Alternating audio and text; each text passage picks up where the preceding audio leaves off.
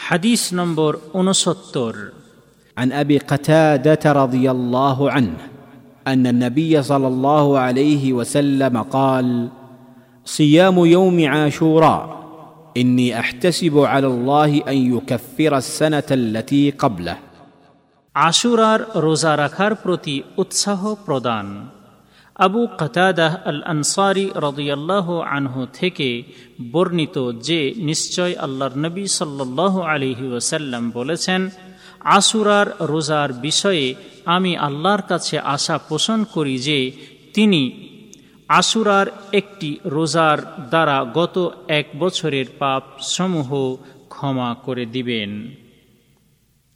জামে তিরমিজি হাদিস নম্বর সাতশো বাহান্ন শাহেহ মুসলিম হাদিস নম্বর একশো ছিয়ানব্বই হাইফেন বন্ধনীর মধ্যে এক হাজার একশো বাষট্টি এর অংশ বিশেষ এবং সোনান আবু দাউদ, হাদিস নম্বর দু হাজার চারশো পঁচিশের অংশ বিশেষ।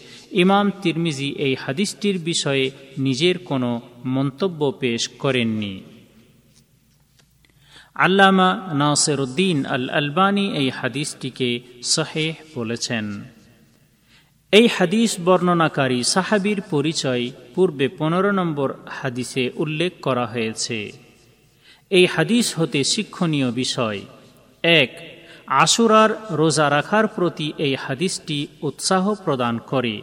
কেননা এই হাদিসটির দ্বারা জানা যায় যে, মহান আল্লাহ এই আশুরার একটি দিনে রোজা রাখার মাধ্যমে আমাদের পূর্ণ এক বছরের পাপগুলিকে ক্ষমা করে দিবেন।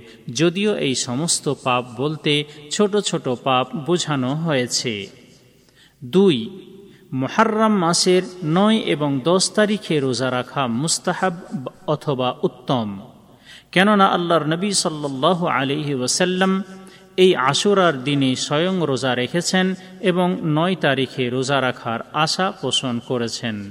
তবে আশুরার দিন হিসেবে শুধুমাত্র মহার্রাম মাসের দশ তারিখে একদিন একটি রোজা রাখাও চলবে।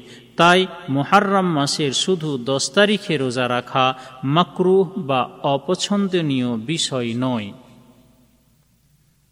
তিন আশুরার রোজা রাখার সঠিক নিয়ম হলো এই যে, শুধুমাত্র মোহার্রাম মাসের দশ তারিখে একদিন একটি রোজা রাখা যাবে এবং মোহার্রাম মাসের দশ তারিখের রোজা রাখার সাথে সাথে নয় তারিখেও রোজা রাখা উত্তম। অতপর মহান আল্লাহর মোহার্রাম মাসে যত বেশি রোজা রাখা যাবে, ততই উত্তম কর্ম বা পুণ্যের কাজ হিসেবে বিবেচিত হবে।